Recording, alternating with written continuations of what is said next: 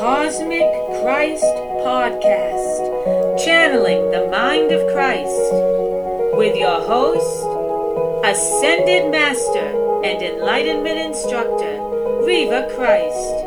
Theme music, Tears of Joy, by David Fesliyan.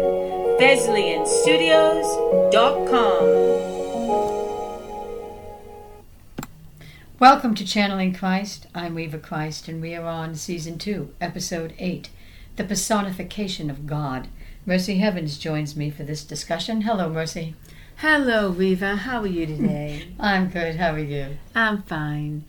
As all religions and spiritual practices that feature a deity personify their deities in order to empower humans with the idea they are God, I believe this method of teaching overstimulates the human imagination driving illusion into delusion. All of free enterprise is based on delusion, which is an oxymoron because nothing is free. In free enterprise, everything is for sale. You just have to look for the price tag, and sometimes it's well hidden. The price you pay may not be in money, it may be in the sacrifice of your time, your energy, or your intelligence.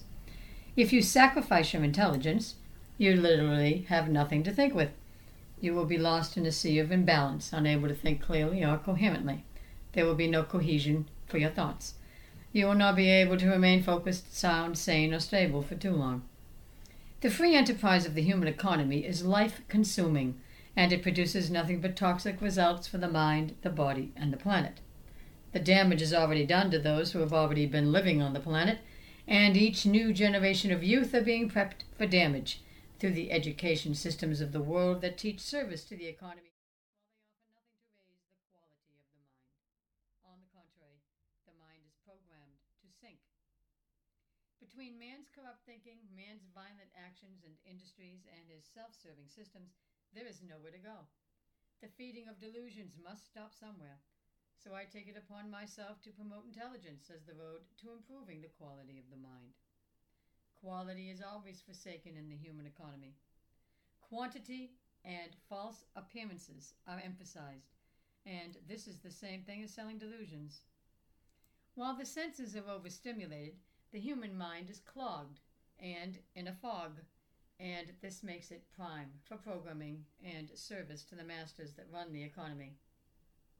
Fortunately, I'm intelligent, so I can promote an intelligent alternative. My talent and my gifts are in intelligence. No, I'm not intelligent according to man's invented brand of intelligence. My intelligence is ascended. I hold intelligence that is insightful, intuitive, discerning, comprehensive, logical, rational, and reasonable, aligned to the precision of the immaculate intelligence of the Creator, which is also the essence of intelligence and the essence of life without form, shape, or dimension.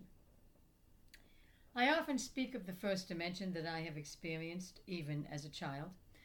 I use many descriptive terms to bring this dimension to others. But one thing I have neglected to say is this dimension is alive. It is a living, intelligent dimension with no form or shape to it.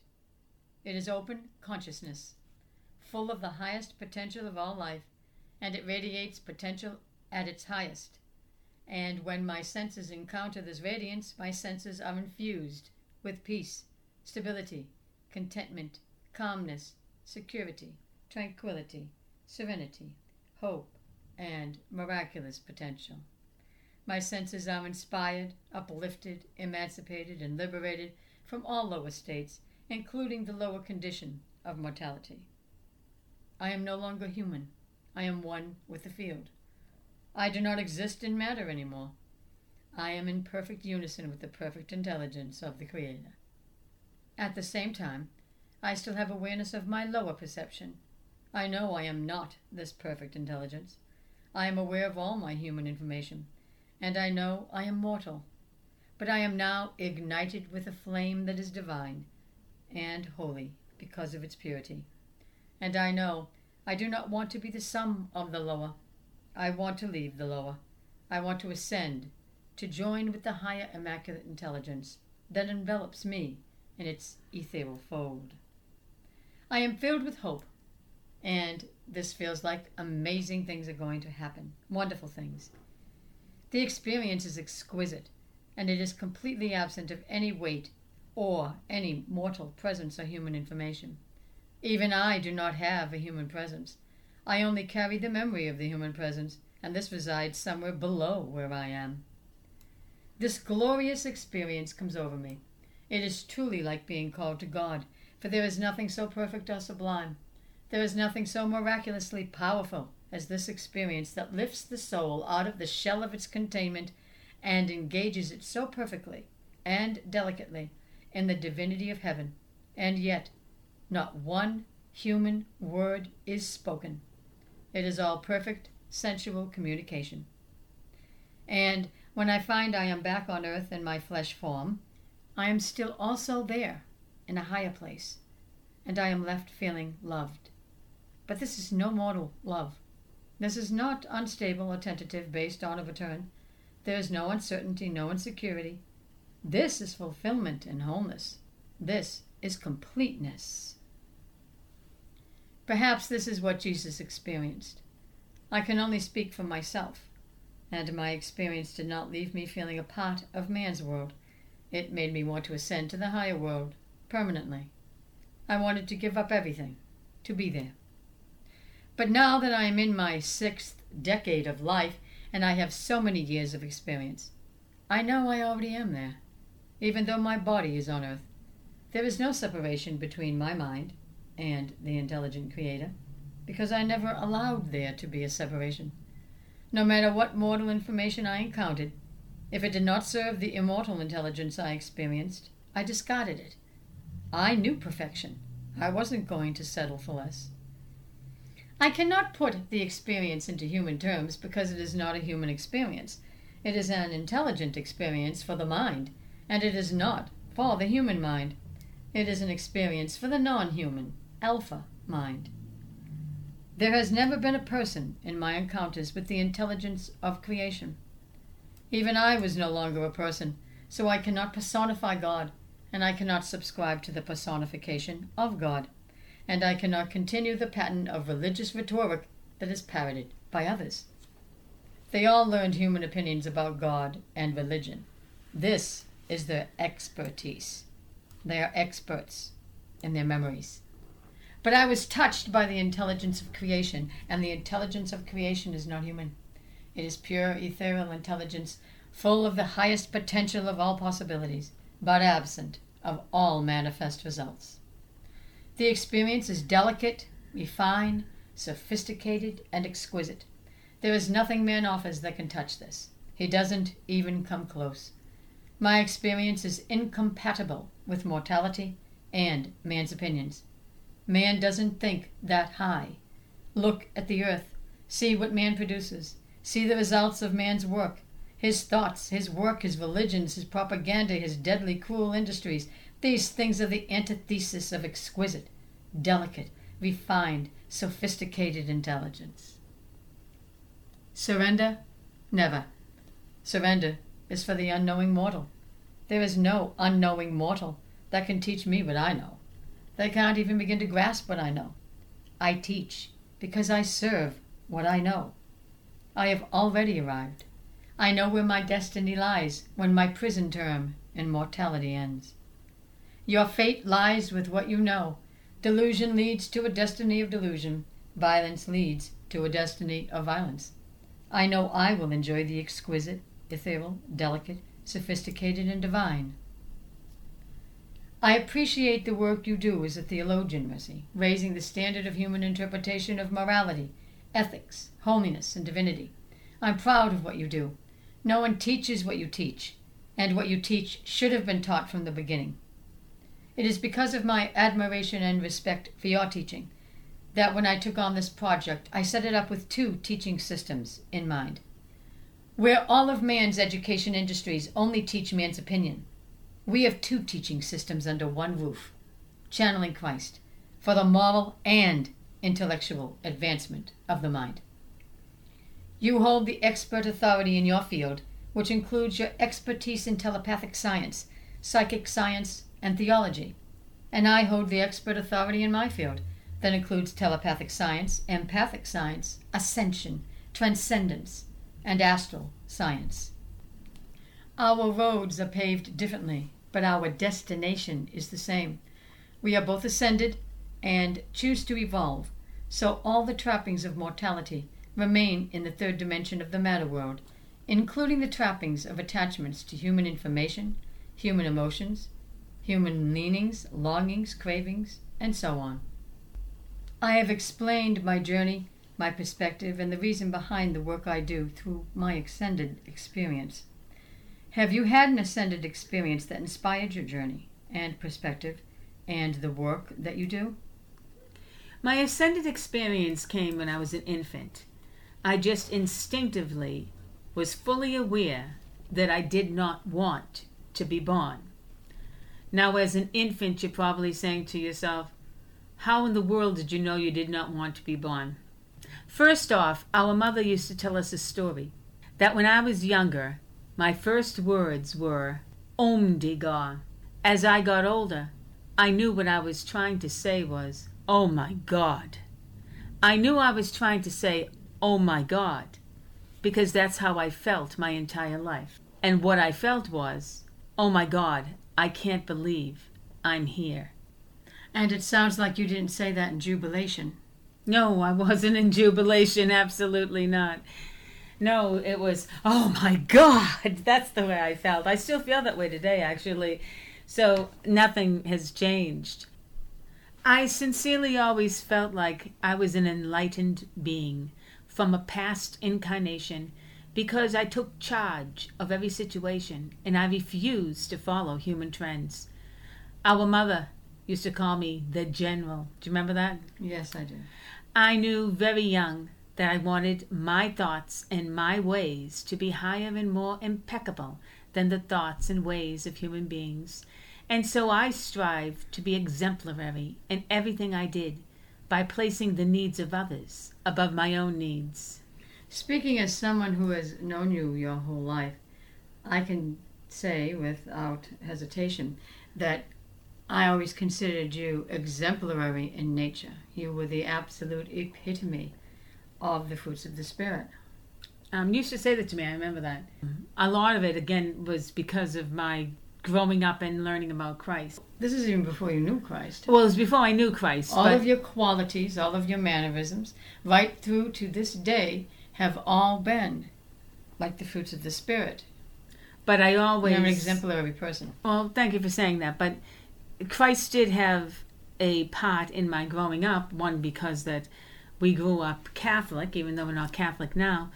But growing up, Christ was a big influence in my life. Not so much the Christ in the church, but the Christ that our mother followed, because she was also exemplary and acted like Yes, Christ. she was. I, I don't really recall the Catholic Church teaching about Christ. They read right from the Bible and taught you the Bible according to the Catholic opinion, but I don't recall them actually giving any dissertations about Christ. No, no. In fact, the only thing I really remember, the only thing I really remember about going to church was I remember seeing the priest at the front of the room, and to me it was always like, and also with you, it was just Yes, no, yeah. I I never understood it, and you know it's I that it's experienced the same thing. yeah, it's reminding me of, of a joke. You used to say it all the time. Uh, what, it was about the little boy in the rain. The family just came home from church. Tell that joke. There was a terrible rain shower, and after it cleared, a mother let her two sons out to play. And in a little while, she went to look at them, and she found the older one pushing the younger one's face right down into a puddle. And she told him to stop it and let his brother up. And the older one said, But mom, I'm only doing what the priest taught us. In the name of the Father, the Son, and in the hole he goes. I always, I always thought that was so funny. When I hear that joke, I picture the little boy unable to hear the mumbled and muffled words of the priest until the priest gets to the part where he says, In the name of the Father, the Son, and the Holy Ghost. And then the little boy, unable to make out the exact words that the priest is saying, decides when he gets home to baptize his brother the only way he knows how. It really was a wonderful play on words. You know, I remember myself being in church because when I was a child, I never could hear the priest either. As I said previously, the words were really muffled and mumbled. And when you were in a church, the seats were always cold, uninviting, and hard, so there was nothing warm or inviting there. And at no time did the priest's words or the inflection in the priest's voice ever raised the Spirit of Christ. It was like God and Christ were absent from what the priest was saying. And so it was like all he was doing was repeating and parroting man made rhetoric. Getting back to my ascension, I clearly remember from the age of five, my psychic intuition was high. I began predicting plane crashes, and by the age of eight, I knew that the very worst thing to be called in my mind was human, for humans were mean, cruel, and unkind to me.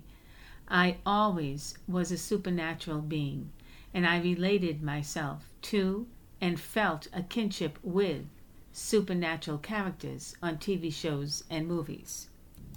Because of my awakening to human corruption and violence at such a young age, I started rejecting human religions, opinions, ideas, diets, policies, traditions, and every single popular human fashion, inclination, and leaning. As a child, I watched other children and adults kick rocks, torment, abuse, and confine animals, pull leaves off branches of trees, tear the heads off flowers, or entirely uproot flowers from the ground. I watched human beings trample grass, torment insects by stepping on them, crushing and swatting them, locking them in jars, or pressing them behind glass. As I observed adults and children litter, tease, persecute, torment, and harm other adults and children, I cried in pity and sympathy, and I cringed in pain, as if every vicious act was being done to me. Even inanimate objects, like a paper bag, I felt sorrow for. Because in every single case of human torment and abuse, not one single being or thing ever harmed the person who was deliberately tormenting it. This great compassion and mercy was my very first spiritual transformation. I was an unusually psychic and sensitive child who even found chewing harmful. So I decided not to eat. For some unknown reason, I was instinctively high higher aware in both consciousness and compassion, and I always saw myself on a higher plane looking down at people rather than being a part of people.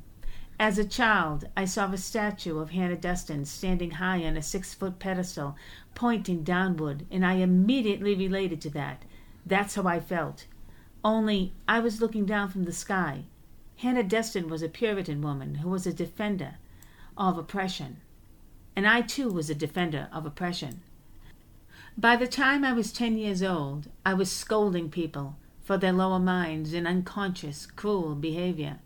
By the time I was 12, I knew I was an alien to the human race. By the time I was 16, I couldn't bear the sights, sounds, or activities of human beings, or the human world, and I used music as my ascension. By the time I was in my early 20s, I read a book called Mankind by animal advocate Cleveland Amory. This book, which was about man's cruelty, abuse, and absolute violence, inequity, and disregard for non human life forms, opened my eyes and my mind to the insanity of the human species. And therefore, the best way I can describe that ascension is to say that I saw the human world for the very first time, separate and apart from God and Christ. Human beings were predators, assassins, corruptors, and destroyers of all natural creation, and they were also corruptors and destroyers of the higher mind. Realizing this, I knew I wanted to protect and defend my own higher mind from these corruptors and destroyers. So I went on a plant based diet and began advocating for every life form in creation, especially the ones that were being victimized by men. I opposed everything cruel that humans were promoting, but I didn't get into animal activism until I started debating animal rights online. Whereas the book Mankind raised my awareness concerning all human world destruction. When I started to debate online, that raised my awareness concerning all human thinking and human insanity. For the way the human commenters defended their right to kill and be cruel was nothing less than human insanity. I believe this was the peak of my ascension. All through my life, I had spiritual revelations, and the sounds of music, such as the strings of a violin, a choir, voices, the sight of religious art, the mountains, animals, or the sight of the ocean, and all scenes of nature raised me from my human containment, as did all acts of creativity. I loved to draw, write stories, paint, sketch, sing, write music, cook, and make artistic toys and crafts. You were highly sensitive because you were doubly ascended, empathically and psychically. I have often wondered if you carried the Spirit of Christ. I never went toward any psychic ability merely because I really didn't care for the symptoms of psychic ability that I was witness to in you. I didn't want to see human spirits. I didn't want to see them on earth. I didn't want to see them mortally dead. Yeah, you didn't want to see ghosts. You didn't want yeah, I to didn't be part of that. Yeah, I didn't want to see ghosts. Yeah, I don't have a consecutive timeline for my journey. It is only because we moved so many times in childhood that I can gauge my age at all. I remember experiencing the ascension for the first time in the yard of the first house I remember living in, and I know I lived there from the time I was two until the time I was eight. My memories began when I was in kindergarten, and I know I started kindergarten when I was five years old. Mortally, I was not enlightened, but I do remember I observed others' behavior and didn't understand them. I saw a lot of inconsistencies that confused me. I also remember I was outspoken. I believe I was closer to five years of age than I was eight years of age when I first ex- experienced ascension, because you were also in the yard, and to my mature perception now, you don't look much older than a toddler. As I'm two years older than you, that makes you three years old. Aside from my intellectual gifts of observing and analyzing human behavior and drawing a simple childlike conclusion about it, I don't recall holding any sentient gifts. Nature was my muse, and it always brought on ascension through the scent of the changing seasons. And we lived in the city where nature was scarce. I made up songs in my childhood, but I was not aware I was gifted. I did, however, have a strong sense of what I liked and what I did not like. I was not intimidated, and I was outgoing and held a take charge personality. I picked up songs very quickly and knew the lyric by heart, and when I was with another child that was singing, if they forgot the words, I took over without being asked. I did not do this with any intention to show off, I just did it. My time spent in social situations always seemed to be centered around learning to submit to being subservient to others. Well, I was assured of the very thing they tried to do but couldn't. And in truth, I was not only confident in the talent or ability that others tried to demonstrate, but I was also competent in that talent or ability.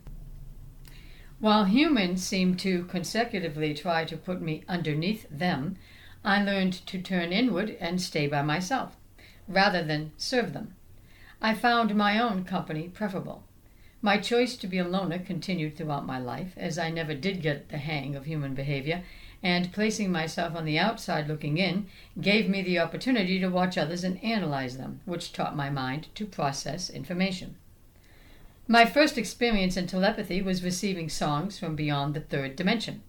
I knew the first time I saw another student play guitar and sing that I wanted to do that.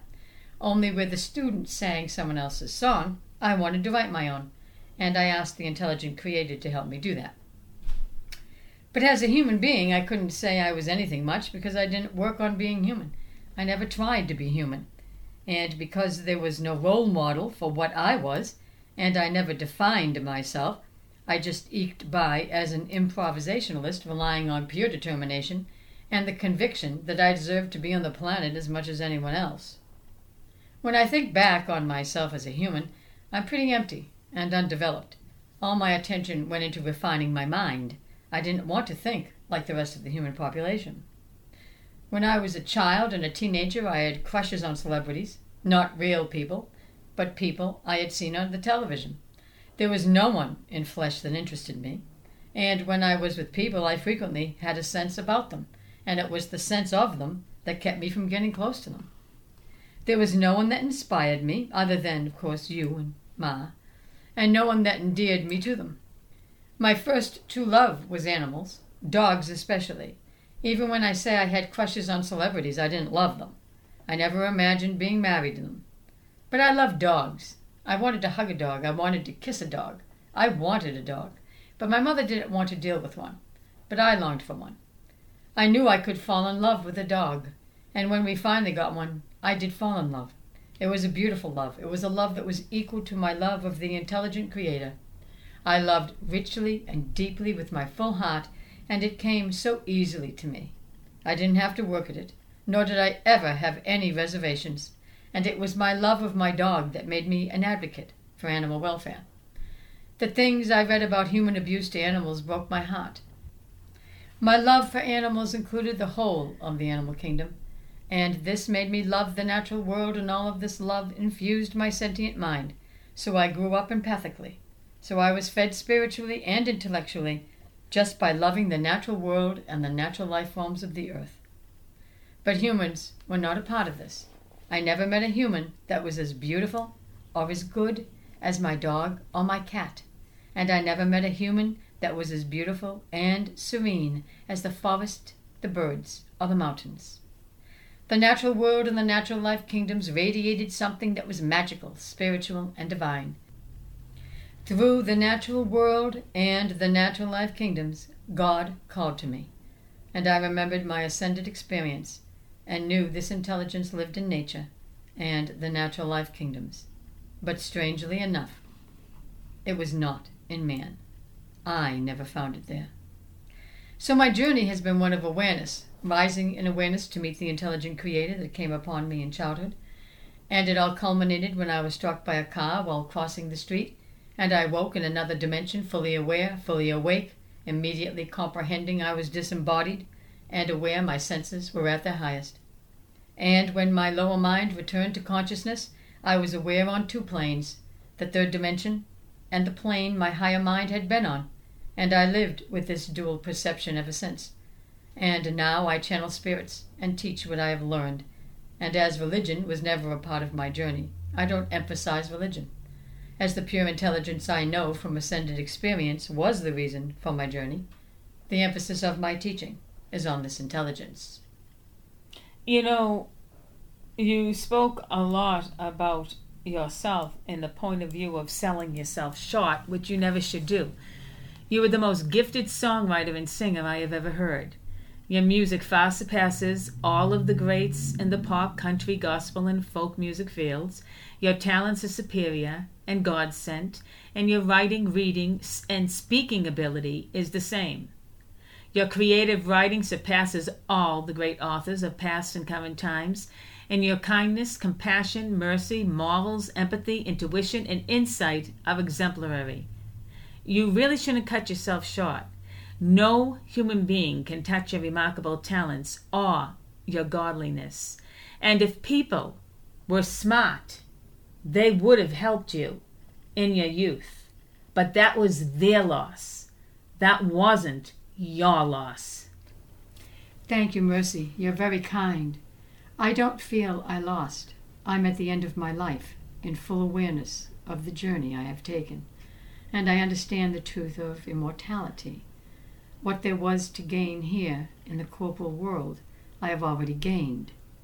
My love of nature is the prize I hold most dear. Without the discovery of my empathic, intelligent sentience, I wouldn't know the wonderful natural creations of the earth. There is no loss. These things come with me. intelligence does not die. You see loss because you see something to be gained from human mortality. I see no gain to being human. All you collect are human recordings that play around and around in a redundant loop until you fall asleep. That's not a gain for an intellectual mind like mine. I love my empathic, intelligent senses. I love my intuition, my insight, my revelations, and enlightenment. I don't need the flesh shell anymore. Human information is worthless. There is no quality to it. It is all dull, self serving, and delusional. I don't want to put my mind to that. I want to explore nature, and man is destroying nature. So I need to be in the place that he can't touch, and he can't touch where I'm going because he does not equal the vibration of my intelligence. I'll spend my immortality exploring my senses. What better way to know God than to know the natural, intelligent world He created? I'll spend my eternity in the Garden of Eden, the magnificent, wonderful, non human natural world. I want to see the dinosaurs. I want to see nature before man ever arrived. If there is a way to watch the creation of the world, I want to see it. I want to experience the natural universe through sense intelligence, not through man's ideas about it, and not through man's opinions about it. The only way to watch the world is through your sentience. Then you learn about true life. All man amounts to is his thoughts, and I'm not interested in his thoughts. He doesn't possess the intelligence of good thoughts. The only time I ever received a return from the universe was through nature. Nature's senses immediately respond to my senses. They communicate to me, and I to them. We are mutually connected and mutually bonded on the sensual level. There is instant gratification. The only disturbance in nature comes from man through his abuse of nature and the animal kingdoms, which creates mental and emotional illnesses in sentient life and the death of all ecological systems. And then nature cannot function naturally anymore. Man is a nuisance because of his ignorance and his self serving love of himself that demands that every other life form serve his ego. He destroys everything. There is nothing he has to offer intelligence or sentience. He is void of both. So, what am I losing? I have everything I started out with my empathic intelligence, my analytical intelligence, and my ascended intelligence. I think I'll make out better than you, Mercy, simply because you have always longed for a return from man. You cannot see he has nothing to give. There's really nothing to him but himself. I agree with you, but just to let you know, that's not how I feel. I have never, ever wanted a return from man, for I have never, ever expected a return from man. I never expected anything from human beings. And quite personally, I never got anything. I have always wanted to do things on my own and my own way. Never did I want to be under human control, nor did I want to be a slave to human money. I always sought my own money.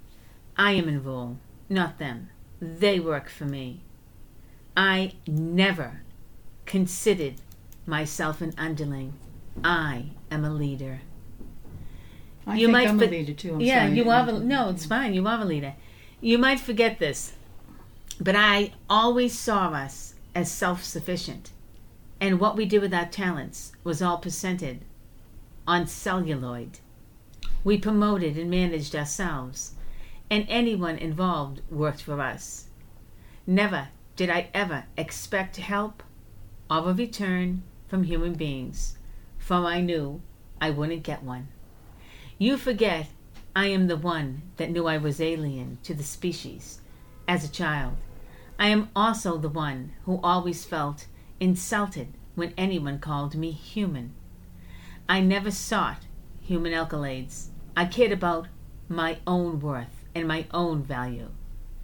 I cared that I did things that I could applaud and appreciate.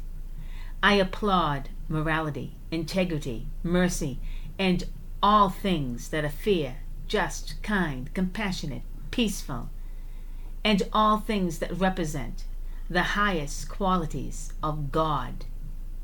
Humans don't represent any of these things. Humans don't give accolades for exemplary behavior. Humans are in opposition to exemplary behavior. And they always were. That's very true. Once again, the conditions in the natural world prove that, and so does man's history. There are many that stand up to defend the environment and natural life kingdoms, but they do not assert their rights as citizens of the world and demand change from their leaders. Look at Greta Thunberg. What a brilliant girl. She's all alone. With all the advocacy groups and all the individuals that work to make a difference, there should be more public activity demonstrating a demand for reform. The insanity of men is loud and clear. It is deafening, but the voice of the advocate is weak and timid. I don't understand this. Scientists know plants have feelings, and they don't join with other scientists that know this and advocate for the rights of natural life. Authors that write about spirituality do not band together to advocate for the rights of natural life. Even all the networks that sponsor women and children and the actors and actresses that claim to advocate do not all band together. All musicians that are advocates. The power is there, the money is there, but everyone serves themselves. They only take care of their own needs and they let the world go to hell. I don't get it. The problems of the world are caused by people, mortals. These people do not have supernatural abilities. They all need your money. That is your power right there. Stop supporting the things you do not believe in, including the government that does nothing to save the planet. Don't feed the system that feeds the destruction of the planet. Who gave the destroyers all the power? Why are the destroyers in power? No one seems to care, and everyone continues to pay the destroyers, which keeps the wheel of destruction turning. That was a wonderful speech. You know, I followed this young man on YouTube. He's called Earthling Ed. I, I like Earthling Ed. I like Earthling Ed too. He's a he's a wonderful person, and he's spot on in the things that he says. He really is an amazing animal activist. On his last video, a man was debating him concerning animal rights. The man said, My biggest concern with veganism is that sometime in the near future these people might become the majority, and when people become the majority, there's a good chance they're going to ban what they are in opposition to. So I would rather have them remain a minority. This attitude is why more people don't band together in advocacy. You see, most advocates, like this man, he's an advocate for meat eating. Well, most advocates, no matter what they advocate for, they'll hold up a sign and they'll shout out whatever their beliefs are. In this case, we're speaking of environmental rights. So they'll shout out, save the planet. But many of them eat meat. And if they eat meat, and if they smoke, and if they drink, or if they do anything that is harmful to the planet and the environment, well, they don't want their food and personal pleasures taken away. So, in truth, they too don't want environmental change. But they'll die without their planet. Don't they know this? They are only able to enjoy physical pleasure while they exist in physical form. And their physical form is a natural organic form that's being mutated by the poisonous environment they are contributing to. They cannot live without their planet. How long do they think they can live in a toxic body without their planet? Why is there no concern for the quality of life? Why bother to advocate for children if you're going to destroy the planet that children live on? Why bother to advocate for anything? Why are you allowing your children to be mutated? You think because you imagine it's not true that your child is saved? You're really risking your child's life because of your imagination? No wonder Christ says the human mind is dead. This reminds me of the lyric to a Pink Floyd song. The lyric goes like this All in all, you're just another brick in the wall. Love that song. Yeah. Yeah. That's and this is one. what they're acting like. They're acting like all they're bricks in the wall. That's it. Well, they Mm-hmm. literally that's truly what they are because they don't use their minds to, you know, get out of their situations. But, you know, there's something else that's going on here besides the fact that they don't want their pleasures taken away. And that is they love their friends, their family members. They love being popular and they don't want to do anything that's going to segregate them from their little niches.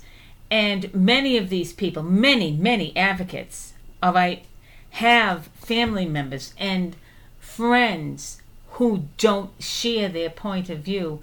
So they're really not going to fight that hard. They're really not going to get into groups. They're not going to band together because So um, everyone's stupid right and they're just all going to right die. exactly Okay. because they they don't want to you know make waves to mummy or, or daddy or their sister or their brother or their best friend or their aunt or their uncle. They I- don't want to make waves. They care about the issue. They care about the issue. I don't think they care but about to a point. I don't think they care about anything. I think what they're putting ahead of everything else is that please like me, somebody like me. Well, exa- that's mm-hmm. exactly true. But that is another big issue in what you just said, which was The why aren't they banding the- together? It's self glorification.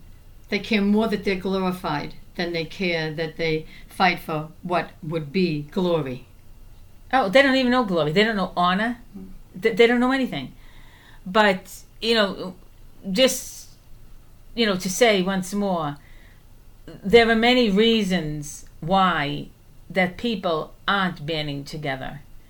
I think it's funny that you and I really are the only ones that write environmental music.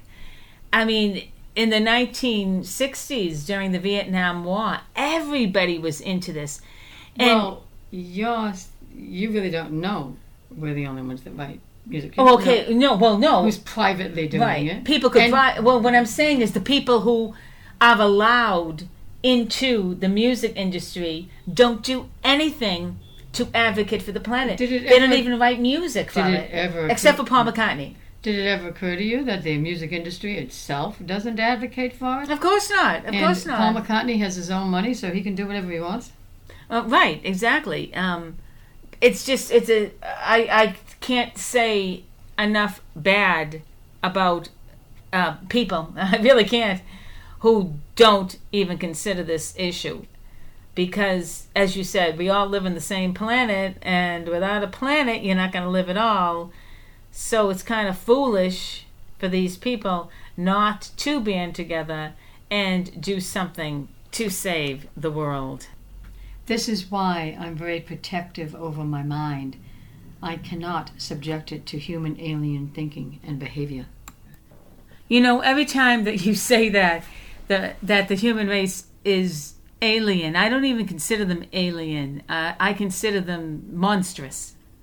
But I, I never ever considered them alien. To me, they're, they're like equal to g- gowls on Halloween. Yeah, they they there's a lot of traits between them and the zombie. You know, you were speaking of um, how men personify God. And there are many scriptures inside all Bibles that make people personify God, while also making people believe that God's thoughts and ways are man's thoughts and ways. When human beings personify God, they are actually in opposition to who and what God is.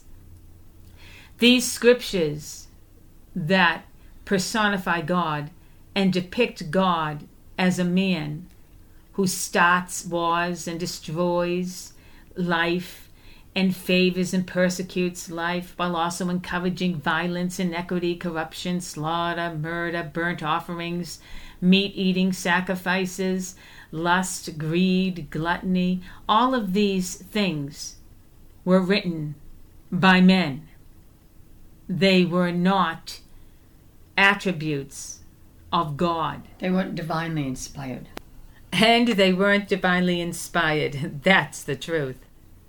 Now, when you talk about the personification of God, I always say if these things are not encouragements and promotions of God that these men personify God with, then who is writing and encouraging and promoting them inside the Bible?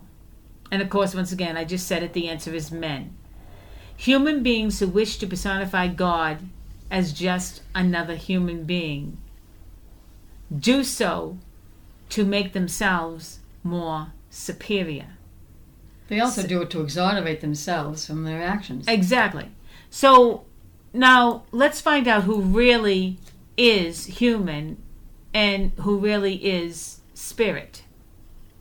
Who to this day harms, kills, murders, slaughters, abandons, abuses, incarcerates, enslaves, restrains, limits, persecutes, bullies, and shows inequity, violence, corruption, and oppression to both animals and to humans? Again, the answer is men, the very human beings who wish to personify God as just another human being. Who are the ones who still to this day litter, pollute, trash, and destroy the planet and all of nature with all of their man made technologies, inventions, and human activities? And who, to this day, uses animals for food, pleasure, clothing, entertainment, exploitation, and experimentation? The answer again is men. Human beings. The very human beings that personify God as just another human being.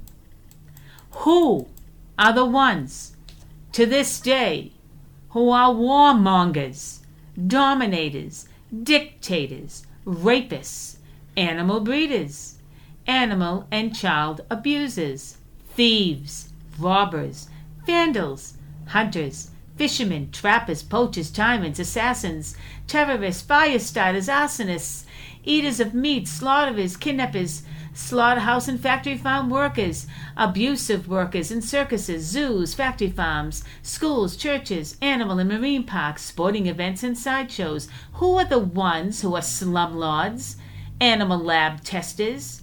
Who are the makers of dangerous vaccines and medications?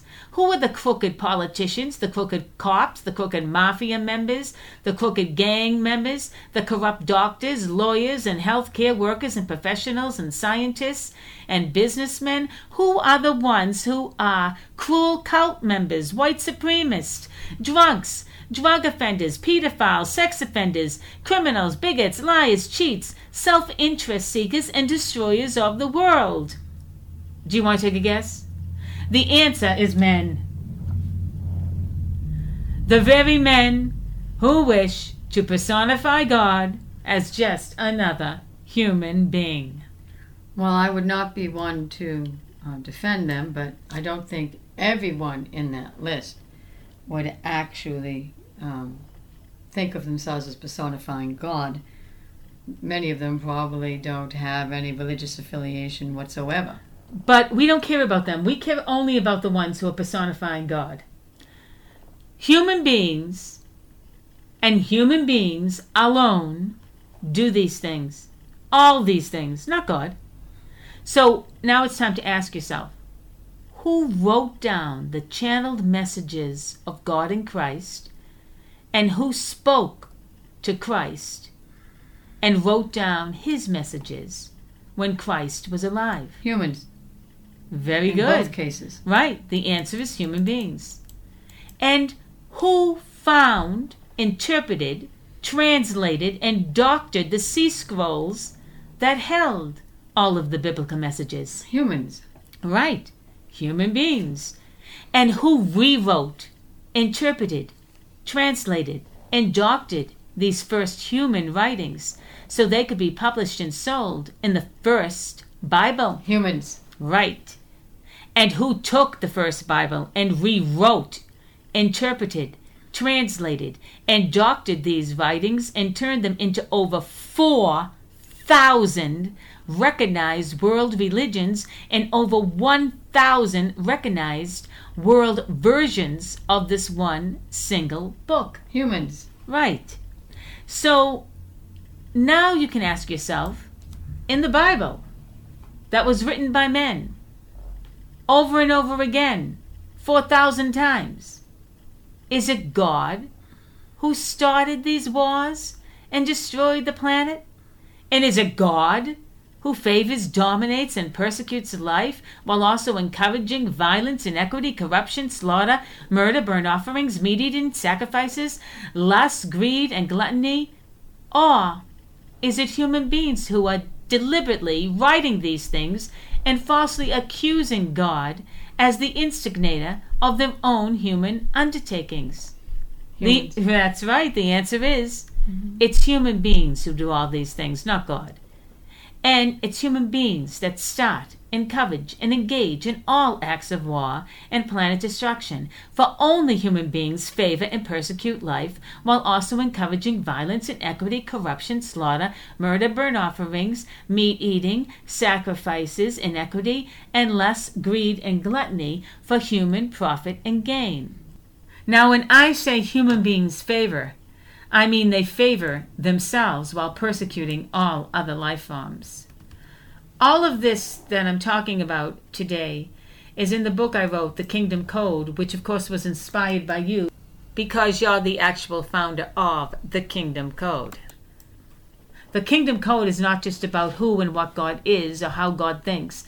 The Kingdom Code is also about what is best for the earth and her entire life kingdoms.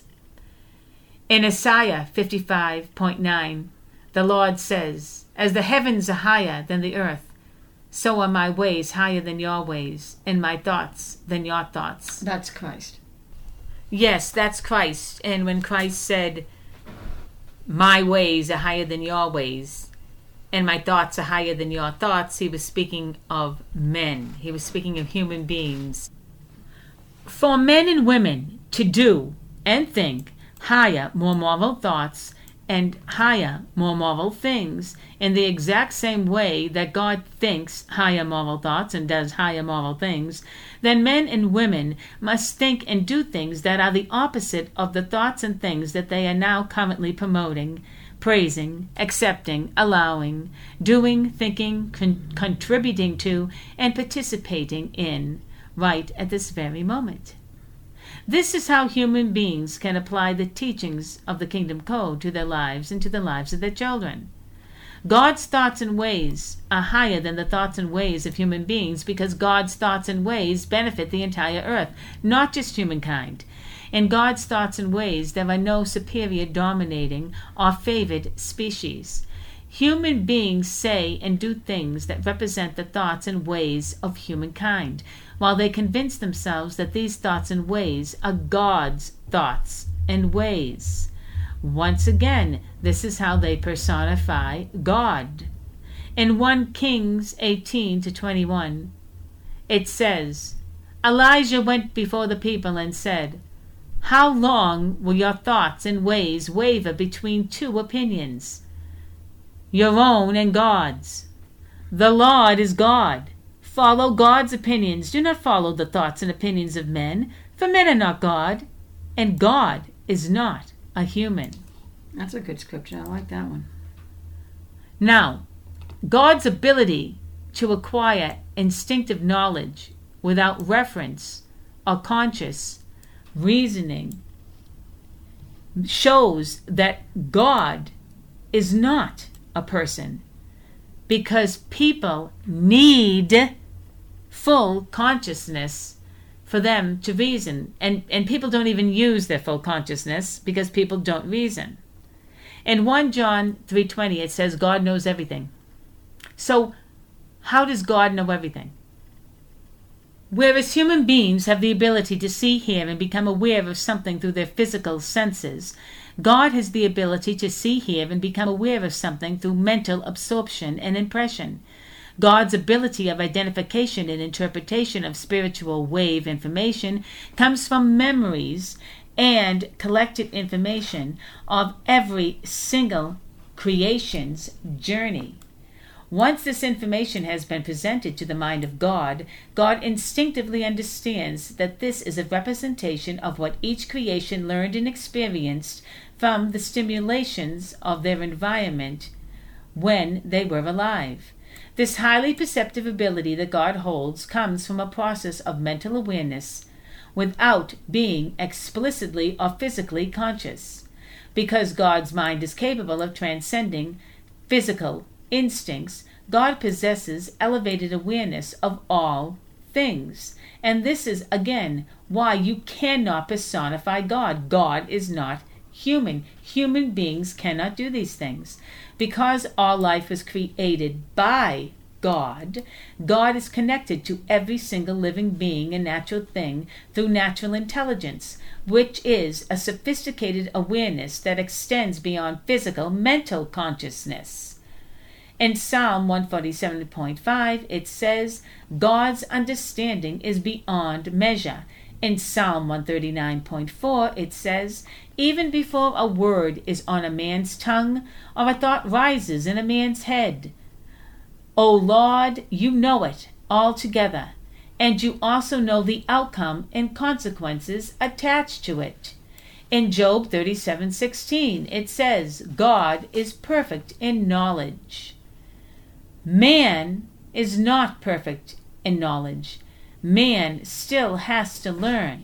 Putting God's knowledge and perception into perspective means you have to understand exactly what God's knowledge and perception is. The knowledge of God pertains to the information received all during a creation's lifespan and at the end of every creation's physical life cycle. Although God can give knowledge and gain knowledge and communicate with creations through their entire flesh existence, once a creation dies and passes away to eternal life, all of their information is collected and stored in the knowledge matrix. The knowledge matrix is a vast resource center of collected information, but any information that returns to God must be equal to God's own energy, and therefore it must be the natural information that comes from natural intelligence. Since darkness is absent from God, unnatural information that is dark in nature does not return to God. All dark longings, leanings, actions, and thoughts that are evil, cruel, abusive, unfair, unjust, corrupt, murderous, and violent are alien to God's perfect information matrix. But God knows of these things anyway, because the thoughts of many victims of these things have returned to God so, although their memories of what happened to them were indeed dark, they, as creations, held light and natural intelligence and natural information. When asking yourself if God knows all things, why doesn't God stop people from getting sick, going blind, or deaf? And why doesn't God stop people from getting into accidents? The first thing you must do to gain the perspective of God's knowledge is to actually think about what God is. The condition of being all knowing doesn't mean that God is all doing.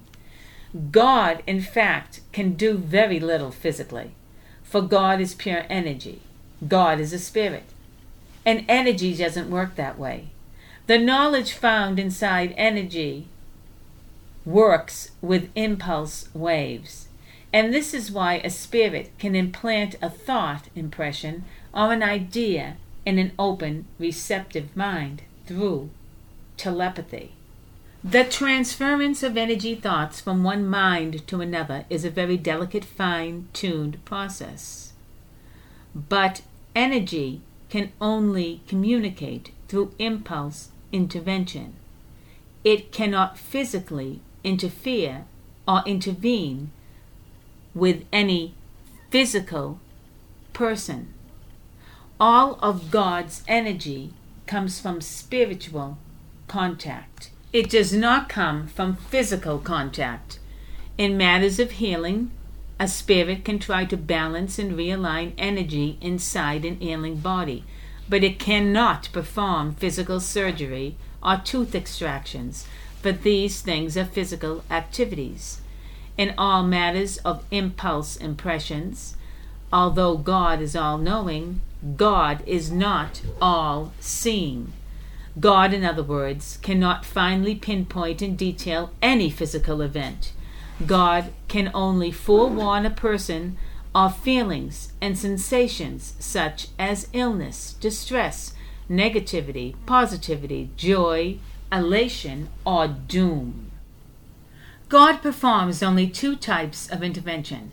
The first is a technique called energy balance, where in all situations of mental and physical illness, duress, worry, or distress, God skillfully tries to heal through redirecting and rebalancing all energy waves that are out of alignment, and in all cases of future accidents, hardships, loss, or undesirable or even desirable events, God performs a technique called sensual insertion, which is when God implants an impulse impression to forewarn or alert a person to physically think of something or to physically do something that will keep them from danger or harm. God can also implant an impulse impression to alert a person that something good is going to happen. This occurs in times when people are wondering, Will I get that job? Or, Will this certain event happen? Or, Will my wish come true? When a person says, I've got a bad feeling about this, this is God trying to warn them of something. God wants them to be on the alert. When a person says, I feel good about this, this is God trying to tell them everything will be okay and work out. The example I always love to give concerning impulse impressions is when a person feels compelled to do something out of the ordinary. Did you ever get an impression not to go somewhere, or not to do something, or not to trust someone?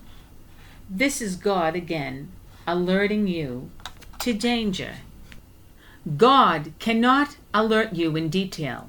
All God can do is send out a vague energy impulse wave.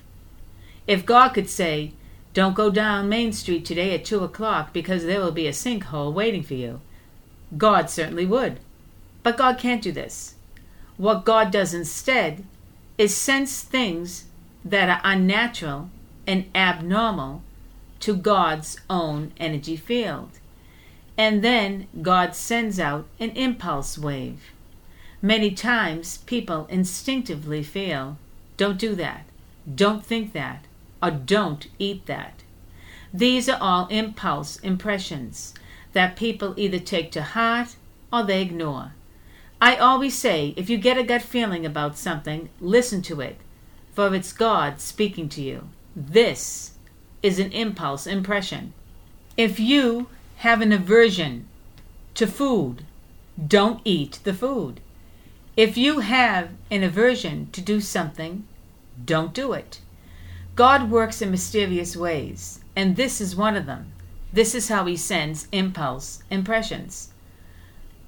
Another one of my very favorite examples of impulse impressions is when I lose an object of an item.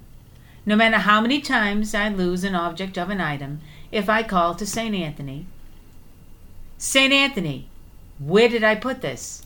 Or, if I call to St. Anthony, St. Anthony, help me find this. Sure enough, I will clearly either see the object of item right in front of me, or I will remember where I left it or where I put it. Once again, this is an impulse impression. It's quite possible that Jesus is responding to your call, not St. Anthony. I used to say a novena to St. Jude. No one ever appeared, and I never received communication. Of course, this was so many years ago, I can't remember when. It was prior to my accident. Um, I used to say a novena to St. Jude. I speak to St. Jude actually quite frequently. And to answer your question, no. St. Anthony um, is, well, I don't know if this is true, but um, he seems to be more um, serious than Christ. And he also doesn't have his hair coloring. Um, this man literally looks like a monk. Describe him. Well, he's always in this long robe. I, I believe it has a rope kind of belt to it. Uh, uh, it's a brownish in color. He doesn't have much hair, but it's it's brown, but it has a tint of red to it, so it's like a reddish brown hair. And he's he's young. He's a young man. Is this uh, Anthony or Jude? Anthony, Anthony, and um, he's been with me all my life. And he always answers. There hasn't been one single time where he didn't answer my call. And again, it, he is just different than Christ. His whole persona is different than Christ. The feeling of him is different. How about how old is he? Um, In Earth years, I mean, when he was a model. uh, what he looks like, to me, I would say he looks like in his probably 30s. And he's very um, dedicated, solemn, and very sincere. So you don't consider Jesus Christ dedicated and solemn? No, Jesus is not solemn in any way. No. Jesus is aggravated, assertive. He wants his own way. He is very demanding. When his presence is with me, he gets very frustrated. He wants things done his way. And there really isn't any wiggle room for way. He will listen to you, but if he doesn't like something, he'll either tell you right out or he'll walk away, and you really, really have to wait till Jesus comes back and gives what you have to say some thought. And then Jesus will come back and he'll literally take over your conversation and put it in the terms he wants to put it in, put it in the way he likes. So he'll say the exact same thing that you said, but he has to be the leader. He has to be the uh, master. He gets very upset and always did get upset when you try to, to teach him something. He wants to be the teacher. And no, St. Anthony doesn't have that character. St. Anthony is very demure and quiet. St. Anthony is more of a type of person that has his hands folded in front of him at all times. He listens thoughtfully. Not that Christ isn't thoughtful, because Christ is thoughtful, until you say something that goes against his beliefs or, or how he would put something. But Anthony is more demure, very, very, very dedicated to his own craft, and it doesn't seem like he does anything else but his own craft. There's no diversions in this man, none whatsoever. Whereas sometimes Jesus has way too many thoughts on his mind. Do you have um, an impression of what St. Jude looks like? Or who St. Jude is? Yes, but before I get into that, I just want to let you know that Saint Anthony is very into helping people. He doesn't want anybody to be in distress. He wants to them to have a mental calmness in them and peace. St. Jude is more assertive than St. Anthony, but not as assertive as Jesus Christ. And St. Jude has darker hair than St. Anthony, but it's also not as dark as Jesus Christ. And he is very, I would say, stern. I would say he's probably in his 40s. And his whole attitude is Are you deserving? If I'm going to do something for you, what are you going to do? How are you going to take what I do for you and help others? Do you have other people's interests at heart, or do you only have your own interests at heart? That reminds me of Jesus Christ. It's very much something Jesus Christ would say. Yes, I agree with you. The only thing is, Jesus is flexible, whereas there is no flexibility in Jude. Absolutely none. You, you cannot get past this hardcore. He wants you to do something righteous and and praiseworthy, and um, if you don't, and he finds that you're not deserving, then he will have nothing to do with you. Jesus wants you to help others, and he also wants you to place others above yourself. However, he is more lenient and tolerant, and he tries to understand you, whereas Jude really doesn't want to get into um, who you are. Jude wants you to be the way Jude wants you to be, and then Jude will help you. Jude is very into how he feels and and what he wants from you, whereas Jesus, on the other hand, um, is interested, of course, in himself and what he wants, but he also has this way about him where he is also looking to please you. The correlation between what you say about the saints and Jesus Christ is very similar. And because of my long experience with him and my personal experience with him, and knowing him as I do and how much he loves to. I mean, I can't even say to him, you know, I, I couldn't even say to him, uh, I used to like Captain Kangaroo. Immediately I'd see Captain Kangaroo if I said that. This is the way Yeah. he is. And Captain Kangaroo would come alive. It would have Captain Kangaroo's voice, and it would be, for all intents purposes, Captain Kangaroo. Well, this is what I'm saying when I, I back there, I told you Jesus has a lot on his mind. Yeah, well, he loves doing that, though. He loves, he can access anybody, anybody at all, and bring them to life for you very easily. He just he finds their wave, attaches his wave, you know, connects to their wave with his own wave, and there they are in full living color in your head, um, speaking to you. And the inflection is all them, their attitudes of all them.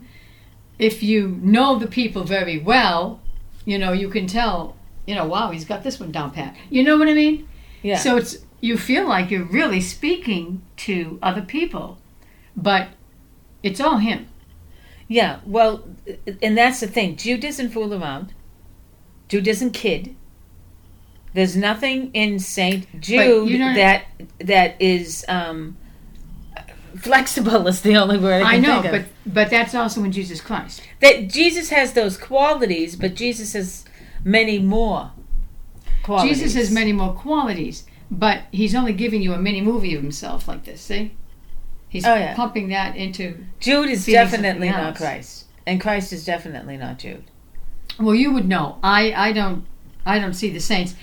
Um, I think it's remarkable and very impressive that you do see the saints. I don't think many people could claim they had an ascended experience of a saint.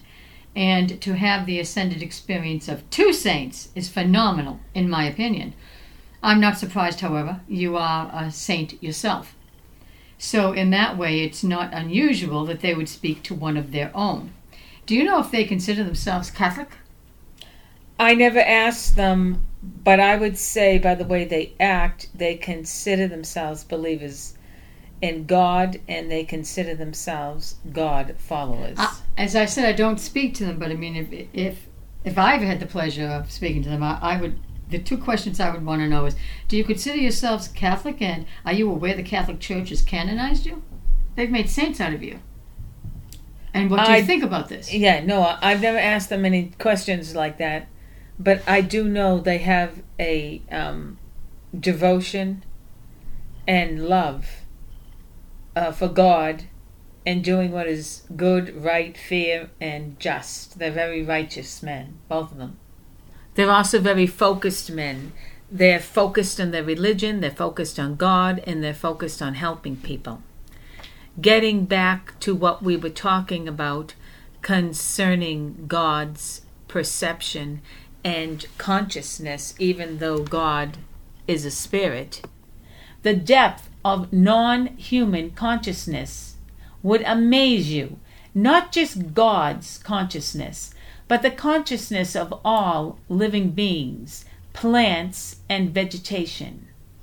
Now, when you think of God, and you say to yourself, God is not human, how can you relate God's consciousness to other non human living creations? Plants and vegetation, I think, are probably the closest you can get. Although Human beings want to deny a plant's complex mind merely because a plant's structure and anatomy is not like a human being's. Human beings think they are the only ones that can think, communicate, emote, perceive, and feel. But this isn't true. Like God is non human and can perceive, sense, and communicate through natural mind waves and intervention, so can plants. All that God created has a spirit, and therefore every spirit has a mind, and a mind is not a physical thing. You cannot see a spirit, and you cannot see a mind. Human beings know very little about non human life forms because they are comparing the anatomy of non human life forms to the anatomy of human beings. They never take into consideration the astral anatomy of any life form. Plants and vegetation know current time frames. They also know current weather conditions and weather patterns, as well as knowing temperature fluctuations and seasonal time frames without any man made clocks, barometers, thermometers, or calendars.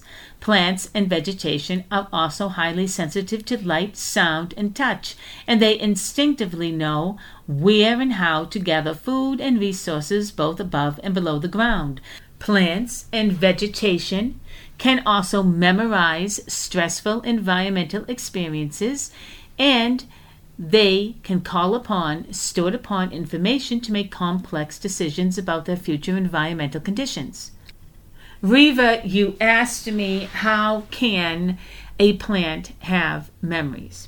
A plant can have memories because during scientific observation of plants, the scientists recognized the fact that the plants recognized the difference between the different way they were spoken to, the different way that they were touched, and the different way that they were treated. They're misconstruing what they're seeing. The plant has intelligent senses. Of course, it has intelligent senses. They never want to admit this, though. No, they do. They, they, they talk about a plant's intelligence actually in um, this particular article that I have been quoting. Plants can communicate, feel, perceive, and interact with their environment and surroundings, and they can identify the nature and meaning of intentions through lens like light sensitive cell vision. They can identify things without eyes, and through vibration hearing receptors, plants can hear without ears. Yes. Although this study proved that plants are deserving of respect, I don't approve of scientific research, for I don't believe in tormenting, stressing, torturing, killing, and harming any life form. Scientists have no moral compass. That is why they invent harmful, dangerous products, vaccines, and medications that are filled with side effects and risks. These people harm, kill, abuse, and victimize unwilling test subjects, all for the advancement of science and human knowledge. Science holds no morality especially when it favors knowledge over pain, suffering, distress, and terror. These scientists and researchers have no morality, sympathy, pity, empathy, decency, sanity, or justice in them, and the results, conclusions, and determinations of their findings are indisputably void of being praiseworthy and humane, especially when they cause pain, suffering, death, or additional illness. All creation is deserving of life, freedom, peace, comfort, care, safety, protection, defense, sympathy, respect, and consideration, and no life in creation deserves to be stressed, tormented, terrorized, tortured, abused, enslaved, experimented on, or forced to be placed in states of suffering and pain. Human beings that harm, kill, and mistreat any life in creation. Human beings that dictate the purpose of any life in creation. And human beings that devalue and minimize the lives of any life form in creation are lacking in morality, decency, honor, fairness, righteousness, nobility, uprightness, integrity, and moral principle. When a person doesn't have a good understanding of non human life forms, and when a person doesn't have a good understanding about what goes on inside animal research laboratories, kill farms, factory farms, slaughterhouses, kill shelters, and inside sports and entertainment industries that use animals for products and amusement, they tend not to take any responsibility for their actions every time they attend and support these events and industries, and every time they contribute to or participate in what goes on inside these events and these industries. It is like when a person doesn't have a good understanding of the Bible, God, or Christ when a person doesn't have a good understanding of the Bible, God, or Christ, they tend to avoid, evade, dodge, shun, deny, neglect, and lose sight of their responsibilities to be caretakers of the earth and all of God's creations. And this is why animal research laboratories, kill farms, factory farms, slaughterhouses, kill shelters, and sports and entertainment industries that use animals for products and amusement exist in the first place. Remember, most of the world's traditions were founded on the misinterpretations of the Bible, God, and Christianity. The only way you can investigate intelligence is through intelligence, and for that you will need to use your mind. Ascending will lead to the answers because the mind is made of intelligence. The investigation of intelligence is a peaceful investigation. Nothing is harmed. When you harm something, you show you're not intelligent. When the carnal mind doesn't understand something, the intelligent human identity knows it shouldn't destroy what it doesn't know. The intelligent mind knows it is time to reflect, ponder, and consider where intelligence comes from. This will lead the intelligent mind to realization that intelligence does not come from the flesh. If it did, there would be no destruction caused by the flesh. Therefore, since intelligence isn't created by matter, it must be created by antimatter. And as any corpse will reveal, there is no intelligence radiating from dead flesh. So there must be a higher source that created all things. So the intelligent identity ponders some more, and intuition will come in the way of spiritual communication. The spirit is not flesh, The spirit is antimatter intelligence with access to all intelligence. I learned the science of nature from Jesus Christ and Mother, and we didn't harm anything. The contrast is amazing. The brutality of ignorance that man displays and the divinity of intelligence that the ascended spirit shows. That was an excellent dissertation, and it reminded me of something I recently said that I wanted to clarify. When I said you couldn't see a spirit, I want to make it clear that I use the word spirit not to mean a ghost or ectoplasm. As a psychic, many times when I say things, I can clearly hear future audience responses, questioning or commenting on my words. This was one of those times. When I say you cannot see a spirit, I am referring to research studies. No matter how hard scientists and researchers try to physically determine the mind's knowledge and comprehension, you cannot see the spirit that resides in the energy body of any natural life form. Nor can you see or find the spirit's mind. And this is why scientists and researchers dismiss the fact that all creation has a spirit and a mind. They only accept the physical matter that they can physically study. Every single sensation a life form feels and experiences through their mental and physical senses returns to God so God can assimilate and process and store that information in a matrix of knowledge as all information is returned to the Creator Source. God knows all things that can happen to every single life form on the earth because at one time or another, when that life form returned with that information, it was recorded. And this includes all of the things that were done to animals and non human life forms in experimental and research laboratories.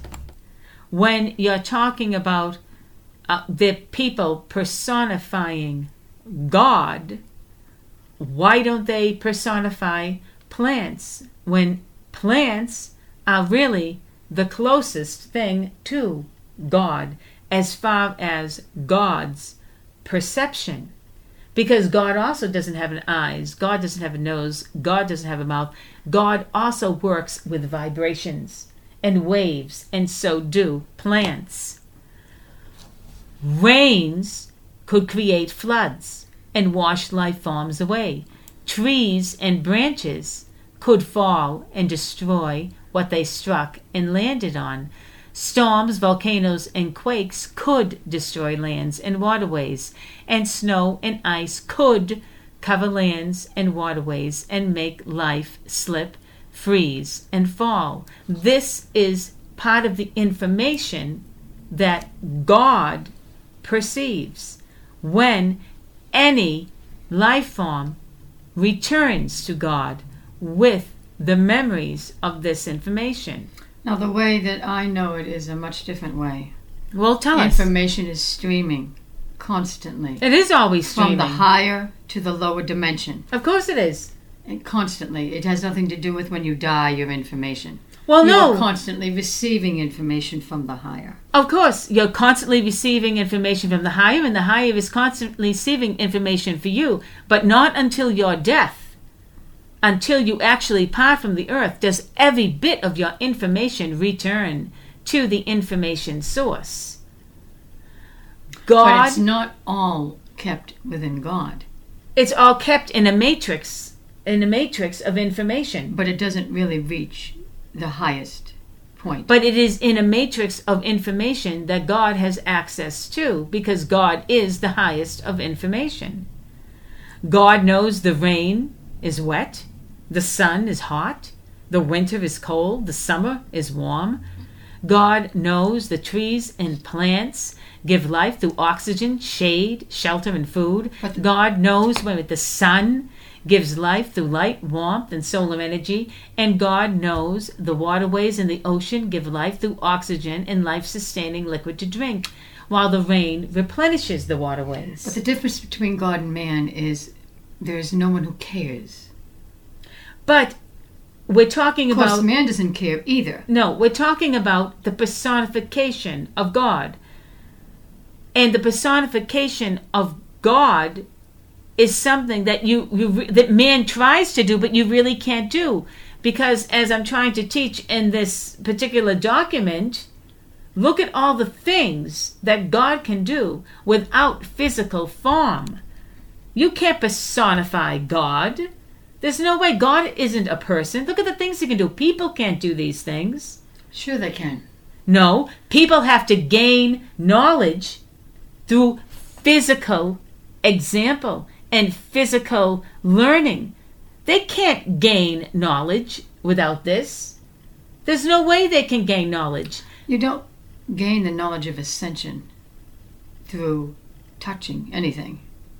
Well, this is I more. never did anyway. This is more than ascension. How would a man know what wet felt like unless he experienced wet? God doesn't have to be rained on. He can experience it just through the connection he has with the rain. Where man goes wrong is man doesn't take the time to even experience his senses. No, and he doesn't care about them either. All he cares about is the senses that give him pleasure. God gains knowledge from every single living being, including animals. God knows that the animals, birds, fish, reptiles, rodents, insects, uh, po- pollinators, God knows that they are all important to fertilize the lands with their waste and to support the web of activity in a functioning ecosystem. Does man care about these things? Man doesn't care about the world, he cares about No. what's in his imagination. No, exactly. So once again, you cannot personify God because God know man doesn't care about these things. But man But God knows these God. things. God informs man of these things before they arise and happen. For God instinctively knows the great dangers and detrimental consequences of these things that man do before they do them. And now you're going to ask me, well, how does God inform them? Through intuition. You have to remember the mind holds spiritual energy, and this energy can literally communicate even though it has no physical form or consciousness. The energy of God speaks to men through the mind. And God now has access to so many human minds that passed on and that joined with God's mind that God's communication abilities are endless. Human beings can't comprehend the mind of a plant, and they also can't comprehend the mind of a spirit. And this is why they can't comprehend the mind of God. And when I say human minds joined with God, I mean, of course, that information has joined with the God matrix field of information. In Isaiah 42 9, the Lord says, Behold, the former things have come to pass, and new things I now declare, before they spring forth. I tell you of them. Jesus, in Jesus' lifetime, was receiving information from God. And that's how Jesus had all of this second sight that he used to figure things out and to figure out mankind. Because God learned what kept the earth and all life forms alive before human life was even in existence. God knew that once human life came into being and that human information returned to the Creator Source, that human activity would soon destroy all of the earth and life forms that God had created. You asked me about this, I believe it was um, yesterday. You were you were upset because you said God does not foresee things.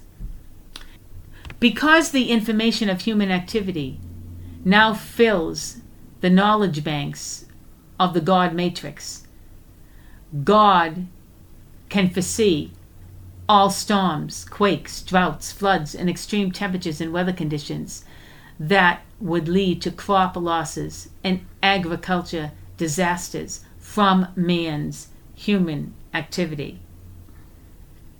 Because mankind is now in the world, no longer is the activity in nature balanced and organized, for human beings became the predators of all natural life in existence. Any man that tries to personify God doesn't know God. For any man that knew God would know you absolutely cannot personify God. For God is not human and he's a much higher being than a human being could ever be. The recognition of human qualities in God are merely metaphors that reflect the fact that God is absent of all violence, inequity, and corruption, and therefore God cannot display these things. As a pure energy creator, God can only create purity. What happens after a creation is formed all depends on the elements surroundings, stimulations, environment, and influences that the creation experiences on their life journey. Since God has nothing to influence God's energy, God's energy essence and information remains pure light. It is unburdened and innocent and free of corrupting influences. And this wave of unburdened Light feels loving, peaceful, and welcoming.